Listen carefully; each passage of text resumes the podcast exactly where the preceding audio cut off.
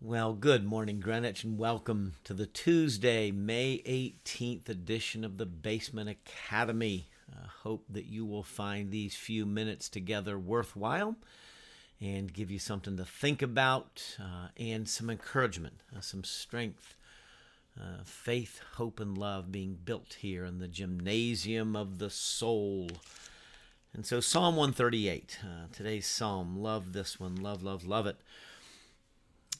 It's a psalm of David. I will praise you, O Lord, with all my heart. Before the gods I will sing your praise. I will bow down toward your holy temple and will praise your name for your love and your faithfulness. For you have exalted above all things your name and your word.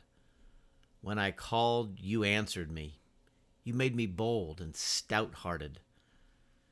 May all the kings of the earth praise you, O Lord, when they hear the words of your mouth. May they sing of the ways of the Lord, for the glory of the Lord is great. Though the Lord is on high, he looks upon the lowly, but the proud he knows from afar. Though I walk in the midst of trouble, you preserve my life. You stretch out your hand against the anger of my foes. With your right hand, you save me. The Lord will fulfill his purpose for me. Your love, O Lord, endures forever. Do not abandon the works of your hands. Amen. Love the language of praise. Um, praise you for your love and faithfulness. You've exalted above all things your name and your word. Is there anything higher and more important than God's name, God's presence? In God's Word, and so the wise person gives themselves uh, to that, a pursuit of God's name and presence and Word. Years ago, I offered this prayer back, and this would have probably been like 92 or 93 when I was beginning the prayer of the Psalms and beginning pastoral ministry. And I said, God, make me bold and stout hearted. And I was reflecting this morning, uh, before uh, recording here, when I was saying my prayers, how that unfolds over time. God heard the prayer in the moment, but it's challenges and difficulties and trials and ups and downs that were the boldness and this. I love that word, stout heartedness, to be stout hearted. He looks upon the lowly, the proud he knows from afar was going through some of my mother's personal belongings and have come across um, my, her father's um, some of her father's items. And looking at his writing and the spelling wasn't always the best and understanding that he did not even achieve a high school education and yet a, a life of faithfulness uh, in marriage, a life in faithfulness uh, to God and to His church and to His community. And uh, his only daughter became my uh, mother. and uh, so just thinking God's blessing upon the lowly, uh, granddaddy, as, as we knew him. and then this last phrase the Lord will fulfill his purpose for me this story, uh, it's so interesting as we've been reflecting on my mother's life, looking backwards now as as her story is complete. Uh, we've we've had some great afterglow for these last couple of days. Uh, all the family's out now. They they they headed home. Uh, rest of the family headed home yesterday. But some of the afterglow conversation is her story was always going to be like this. it was going to always end in kind of a storybook manner. Um, it was charmed in so many ways. She had some Forrest Gump qualities. She would just show up in places and meet dignitaries. We've got pictures with Nancy Reagan and Betty Ford and uh, uh, President Bush, um, Newt Gingrich, which was a fun one. We dug dug that up.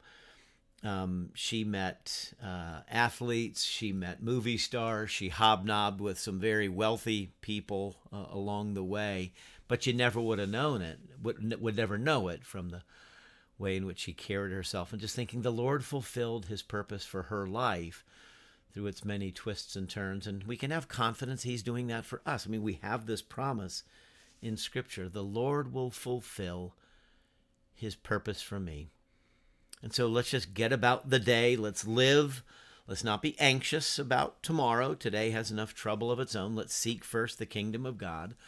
Let's um, exalt above all things his name and his word. Let's give ourselves in, in love of God and love of neighbor. And we'll just trust that the paths will open, the doors will close or open, and we'll keep moving. And at the end of the story, we will see that the Lord will have fulfilled his purpose for our lives. I'm taking great comfort in that. Okay, let's go back to our reading of Ecclesiastes uh, today, chapter 7, and offer some reflections. I'm kind of enjoying this, to be honest with you. I believe this is going to turn into uh, some Sunday morning messages. Chapter 7, we reflected on this uh, a couple weeks ago uh, in our reflections or notes from the House of Mourning. Chapter 7. A good name is better than fine perfume, and the day of death better than the day of birth. It is better to go to a house of mourning than to go to a house of feasting, for death is the destiny of every man. The living should take this to heart. Sorrow is better than laughter, because a sad face is good for the heart. The heart of the wise is in the house of mourning, but the heart of fools is in the house of pleasure. It is better to heed a wise man's rebuke than to listen to the song of fools. Like the crackling of thorns under the pot, so is the laughter of fools. This too is meaningless. Extortion turns a wise man into a fool, and a bribe corrupts the heart. The end of a matter is better than its beginning, and patience is better than pride. Do not be quickly provoked in your spirit, for anger resides in the lap of fools. Do not say, Why were the old days better than these? For it is not wise to ask such questions. Wisdom, like an inheritance, is a good thing, and benefits those who see the sun. Wisdom is a shelter, as money is a shelter. But the advantage of knowledge is this that wisdom preserves the life of its possessor. Consider what God has done. Who can straighten what he has made crooked? When times are good, be happy. When times are bad, consider God has made the one as well as the other. Therefore, a man cannot discover anything about his future. In this meaningless life of mine, I have seen both of these a righteous man perishing in his righteousness, and a wicked man living long in his wickedness. Do not be over righteous, neither be over wise. Why destroy yourself? Do not be over wicked, and do not be a fool. Why die before your time? It is good to grasp the one and not let go of the other. The man who fears God will avoid all extremes. Wisdom makes one wise man makes wisdom makes one wise man more powerful than 10 rulers in a city.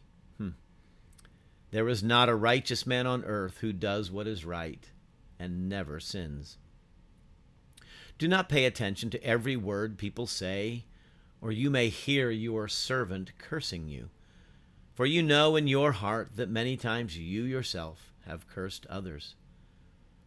All this I tested by wisdom, and I said, I am determined to be wise. But this was beyond me. Whatever wisdom may be, it is far off and most profound. Who can discover it? So I turned my mind to understand to investigate and to search out wisdom in the scheme of things, and to understand the stupidity of wickedness and the madness of folly. I find more bitter than death the woman who is a snare, whose heart is a trap, and whose hands are chains. The man who pleases God will escape her, but the sinner she will ensnare. Look, says the teacher, this is what I have discovered.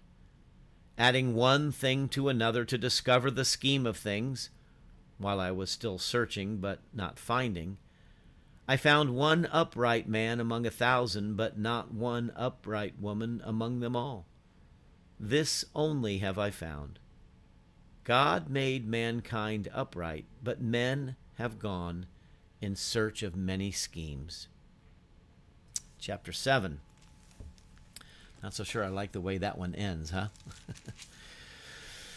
so we reflected, or I reflected, some uh, two weeks ago, I guess it was, some notes from the house of mourning uh, from these opening verses of chapter 7. The heart of the wise is in the house of mourning, but the heart of fools is in the house of pleasure. Something about sorrow, something about grief, something about loss that grounds us and and brings forth wisdom. Now, I would say, as I'm living in that house of mourning now for a few weeks, um, it it's not immediate. Uh, it it's not inevitable, right? Um, you have to search for it. There are these uncommon gifts, is the way I would say it, that abide in the house of mourning, but you have to kind of poke around a little bit because sometimes it's just overwhelming. The, the language we've been using uh, in our conversation, I've just been sharing these are days of high emotion. The emotion will subside. Uh, the, the emotion will subside. Everybody kind of gets back uh, into their work, into their rhythms and routines. Um, we, in our house, because we've lost a member of our household, we, we will continue in some ways uh, with the active remembrance as we're just continuing to put our house back together but um, in perhaps in some analogous way in going through uh, my parents' possessions, my mother's, but but really my parents' possessions, we're finding these uncommon gifts, letters from my grandfather, uh, these um, grandfathers on both sides. Um, we have found pictures, uh, we have found mementos that we've not seen before or never paused to consider uh, as we are now. And so perhaps uh, in some kind of analogy, the the searching through these belongings, there are buried treasures there. There are uncommon gifts.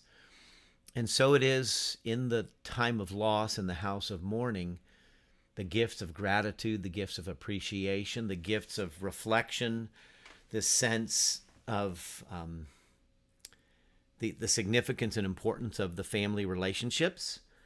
We've always known that, but but in the house of mourning, the the importance of family, uh, and then this commitment. You know, talking about what does the family gathering and what do family, uh, what's the family relationship like going forward? Because we have folks scattered, uh, Midwest, uh, West Coast, East Coast, and, you know, when you have a mother and a father, a patriarch and a matriarch, you know, folks kind of gather uh, to, to, to be, a, be with them. And now that they're gone. So, so there's, um, there will be adjustments that will be made and we have to see what those adjustments are. But it does help us consider that our own days are limited. Uh, our, our days are numbered. And so how will we live them? Um, how can we carry on the legacy of, of uh, a mother and a father, uh, the, the best of what they have been about and how they have lived and served and loved? How can we emulate them? So, anyway, there are these uncommon gifts in the house of mourning. Um, I'm sure I'll tease some of these thoughts out more. The rest of chapter 7 is very proverbial.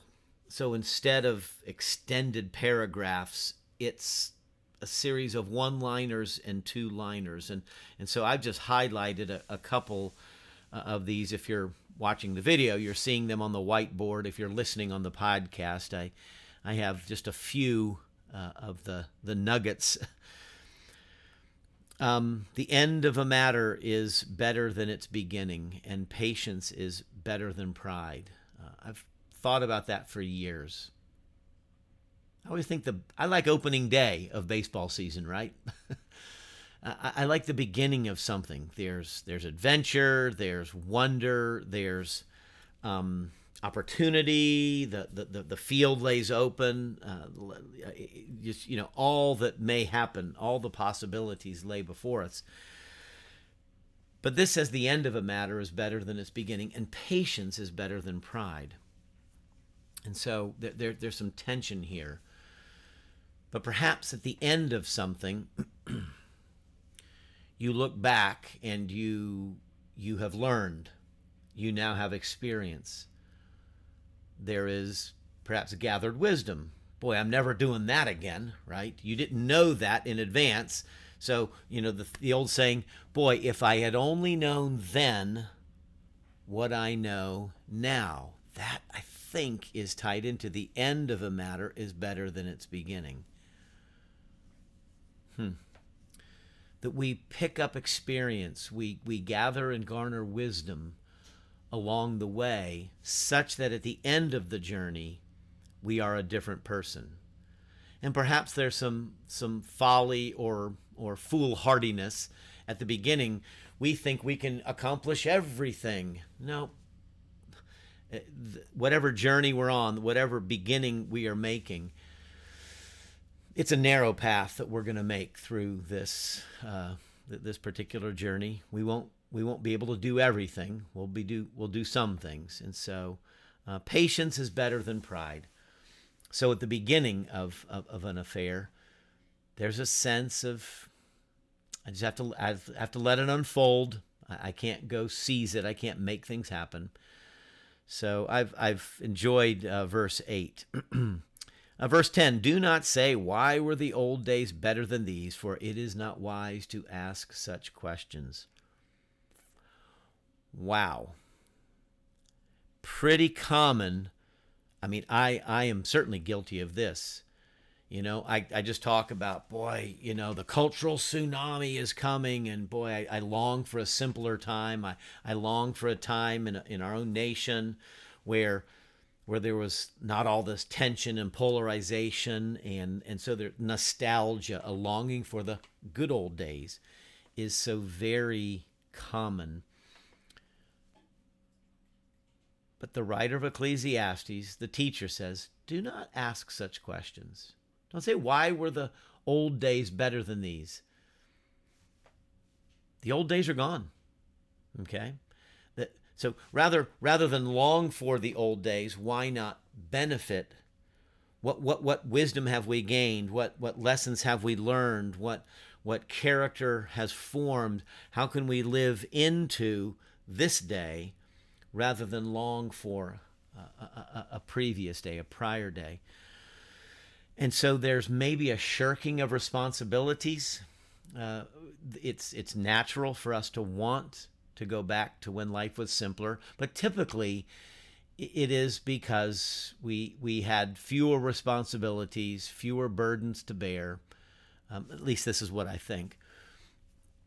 And yet, it is in the bearing of responsibilities, it is in the gaining of wisdom and experience, it is in aging that we come to reckon with our lives more fully. And so, it's young people are not as thoughtful about God, generally speaking. Um, young people, I've got time. You know, they live with that sense of inevitability, of invincibility, and so there's kind of a recklessness sometimes that accompanies youth. And then over time, the wise person grows and matures and sets aside you know paul writes in 1 corinthians when i was a child i thought like a child i acted like a child but when i became a man i set aside childish things and so i, I think there's something here so it's natural we, we, we do pine for the good old days but the good old days were full of trouble too we just kind of forget about it, right? So um, I think we have some. Uh, uh, do not ask such questions. so so let's be thoughtful about that. uh, when times are good, be happy. When times are bad, consider God has made the one as well as the other. Hmm. Most of us aspire for and long for good days. We we don't we don't we're not eager for bad days or bad times it is it, it's the teacher's understanding that god is sovereign that on a day that we determine good might not actually be good for somebody else right? Uh, a day that we determine bad may not be bad for somebody else. And so there one cannot fully understand you know therefore a man cannot discover anything about his future. It's this understanding that all of life is overseen by God. God is in and over and through. God is the one in whom we live and move and have our being. God is the maker of heaven and earth. And so this sun rises on us. Now, the sun is setting somewhere else on, on planet earth, right? As the sun is rising on us. And so I, I think this is a, an invitation to a more expansive understanding of God. That God isn't there just as our sugar daddy, as a benevolent grandparent who's handing out little little goodies uh, to his grandkids so we can get what we want and that when things don't go the way we want, we kind of pout and stamp about. This is not maturity. This is not wisdom. When times are good, be happy, enjoy. When times are bad, consider God has made the one. God is doing something in this day. Perhaps in that bad day or bad time, God is deepening character, deepening uh, faith and hope and love, uh, perseverance. We've been talking about the parable of the sower. The seed goes deep. When, when, when times are tough, that's where perseverance is formed, and that's where the fruit comes. And so um, let's be thoughtful God is in and behind uh, and around both the good and bad times. Uh, I've seen a righteous man perishing in his righteousness, a wicked man living long in his wickedness. We see that, right? Why? Why is it that this person so full of life seems to be cut short, and then you've got these these scoundrels and these these knuckleheads who seem to live the long life? Why doesn't God just eliminate all the knuckleheads and let the righteous people live? Well, do not be over righteous. do not be over wise. Because we would always put ourselves in the righteous category, right? So we want the the the the, the wicked, those are all those other people. and I like this admonition not to be over righteous. Don't be over scrupulous. Don't be don't be holier than thou. Don't don't place yourself above others. Get the log out of your own eye before you try to get the speck out of your, your brother's eye. I think that's the, the spirit of this. And so it's this idea of let's let us be gracious towards others. The over righteousness is trying to be so concerned with one's own life and it, absolutely seek first the kingdom of God. I shared that at the outset of our time. Seek first the kingdom of God and, and his righteousness. But do not be over righteous. Because the tendency when we become over righteous, we tend to look at others and we look askance and say, Oh, I can't believe they said that or do this or haven't shown up to this meeting or don't read their Bible as much as I do or whatever thought process but but you know it's, it's, something that happens in the heart we we tend to look down on others because Again, what sin is, the, the, the, origin of sin is taking of the tree of the knowledge of good and evil, taking to ourselves the prerogative to be the one who determines good and evil. Not God is the arbiter of good and evil. I become the arbiter. And of course, I'm going to always frame my own life in terms of righteousness. What I do is right, what others do is wrong. And I think this is an admonition and perhaps an echo. Don't do that. Don't don't do that. Um, love, love, love. Verse 21 Do not pay attention to every word people say, or you may hear your servant cursing you. For you know in your heart that many times you yourself have cursed others. We're all we're also very sloppy with our words. Few of us are gracious all the time uh, and and and uh, honorable all the time with our words. Often in private quarters, with family, uh, with, with a close circle of friends, we will criticize others. We will criticize family members. We will criticize friends. We will criticize the president. We will criticize, you know, the people, right? Don't do it. But but but it's it but it's it's kind of comes at it in the back door. Don't pay attention to everything people say. If you hear somebody saying something about you, shrug it off because you know you do the same. We're we're we're, we're often um, thoughtless in the things we say. And what what would it be like if we only spoke faithful, encouraging, strong, hopeful, blessed words to others and about others? And if someone's not there in the room, that we would be eager to guard their reputation in front of others. And so, um, I perhaps I, have known this verse for for a number of years. Uh, being in the ministry has its blessings and it has its burdens and challenges. And and one of the challenges is when you stand and speak in front of others week after week after week, and there's kind of a public role, though not widely public, but you know, public in the sense of standing in front of the community week after week to preach, being up in front in leadership contexts, and you know, being involved in decision making for the community. Just over time, you know, there are folks who say, I don't know why he said this or why does he think we should do that. And, you know, I've, I've heard things over time, both overhearing them and folks have been very direct, and I always appreciate that. And I welcome the feedback. I I I do.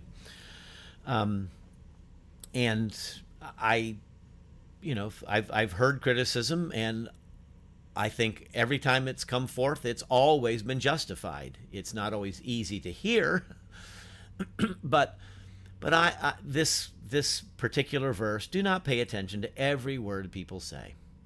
People are just thoughtless. People are careless people sometimes get self-absorbed. And so i just i really just don't take things personally.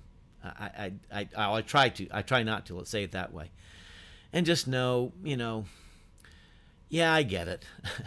But when i hear people speaking about leaders in particular whether it's the president and again i don't care what side of the aisle you know you prefer i say until you have borne the mantle of leadership you know so i i rarely criticize I hope this is true. I think this is true. I rarely criticize leaders because I am one. And I know how difficult it is to lead in a community. How you kind of have to be diplomatic and you have to kind of, you know, kind of spin things a little bit sometimes to, to work so as not to. It, it's hard. So I've, I've appreciated this reminder do not pay attention to every word people say and I just want to close. Boy, these last couple um, verses were pretty pretty tough. I find more bitter than death the woman who is a snare, whose heart is a trap, and whose hands are chains. Whew, the man who pleases God will escape her, but the sinner she will ensnare. He, he may be contemplating like a prostitute there. And again, if this is Solomonic, Solomon um, I, of course, hold him responsible, not the women. I hold Solomon responsible for his uh, sexual indulgences. If you know the story, he had hundreds of wives and hundreds of concubines, which are basically sexual mistresses. Um, and so it's it's it reflects the Solomonic thing, and and and, and so there's something here. Um, I'm kind of I, I feel disappointed in this expression of the scriptures, but I take this as scripture. Um, I t- take this as truth. what it, what it exposes to me or reveals to me is the enduring tension between men and women that results from the fall. If you recall the curse, uh, the curse upon Adam by the sweat of your brow you will harvest thorns and thistles uh, by the it'll be it'll be toilsome labor and, and you're going to get a harvest but you're also going to get thorns and thistles to the woman you will have pain in childbearing and your desire will be for your husband and he will rule over you and i take that to to mean that in a fallen world there is going to be an enduring tension, and men are going to seek to dominate women. There's a physical strength that men often have that exceeds women, uh, not always sure an emotional or spiritual strength, but a physical strength. And sadly, in our own day, you know, we know that sexual abuse uh, of men, uh, of women by men, uh, is is is sadly prevalent. Am I saying that the scripture here is false and, and all of a sudden the whole, you know, house comes tumbling down? No, uh, it's that it's that there is this enduring tension between men and women. And I think he probably has in view the prostitute um, who, for whatever reason, has needed to turn to that means of making money my takeaway is men are called to honor women. We're to treat the older women as mothers, the younger women as as as daughters uh, and sisters, and so we're to honor uh, uh, women in our lives, uh, women we know, women we don't know. Uh, husbands are called to lay down their lives for their wives, as Christ does for the church, and so we have this clear guidance in Scripture. And I think this under the sun, again, this perspective is under the sun. From a human perspective, we see this, and, and again, different day, a woman on her own in a in a society agricultural society in a patriarchal society would often be without means of support. And so and so women trying to would need to be with a man to, to be married to be able to make a way. And it's a sad reality. And i, I suspect some of that is is behind this. So anyway uh, some collected wisdom in chapter 7 let's let's close here. Uh, we'll pick up with chapter 8 tomorrow uh, let, let's pray gracious god thank you for the gift of your word even as it challenges us as your word does in ecclesiastes 7 today with words such as the house of mourning is better than the house of pleasure and feasting, that the end is better than the beginning. These poignant reminders not to pine for the old days, uh, not to be over righteous, to recognize that good and bad times uh, uh, uh both uh, come from you and that you are present to us in them and these realities that people speak against us just as we speak against others, and that there is a tension uh, because of the fall between men and women. And so, Lord, uh, deepen our understanding and our wisdom. May this portion of your word bear fruit. May we hold your truth fast and bring forth a fruit of wisdom and, and humility and kindness and grace. And so we make our prayer, uh, even this day, in the name of Jesus, who taught us to pray together, saying, Our Father who art in heaven, hallowed be thy name. Thy kingdom come, and thy will be done on earth as it is in heaven. Give us this day our daily bread, and forgive us our debts as we forgive our debtors. And lead us not into temptation, but deliver us from evil. For thine is the kingdom and the power and the glory forever. Amen.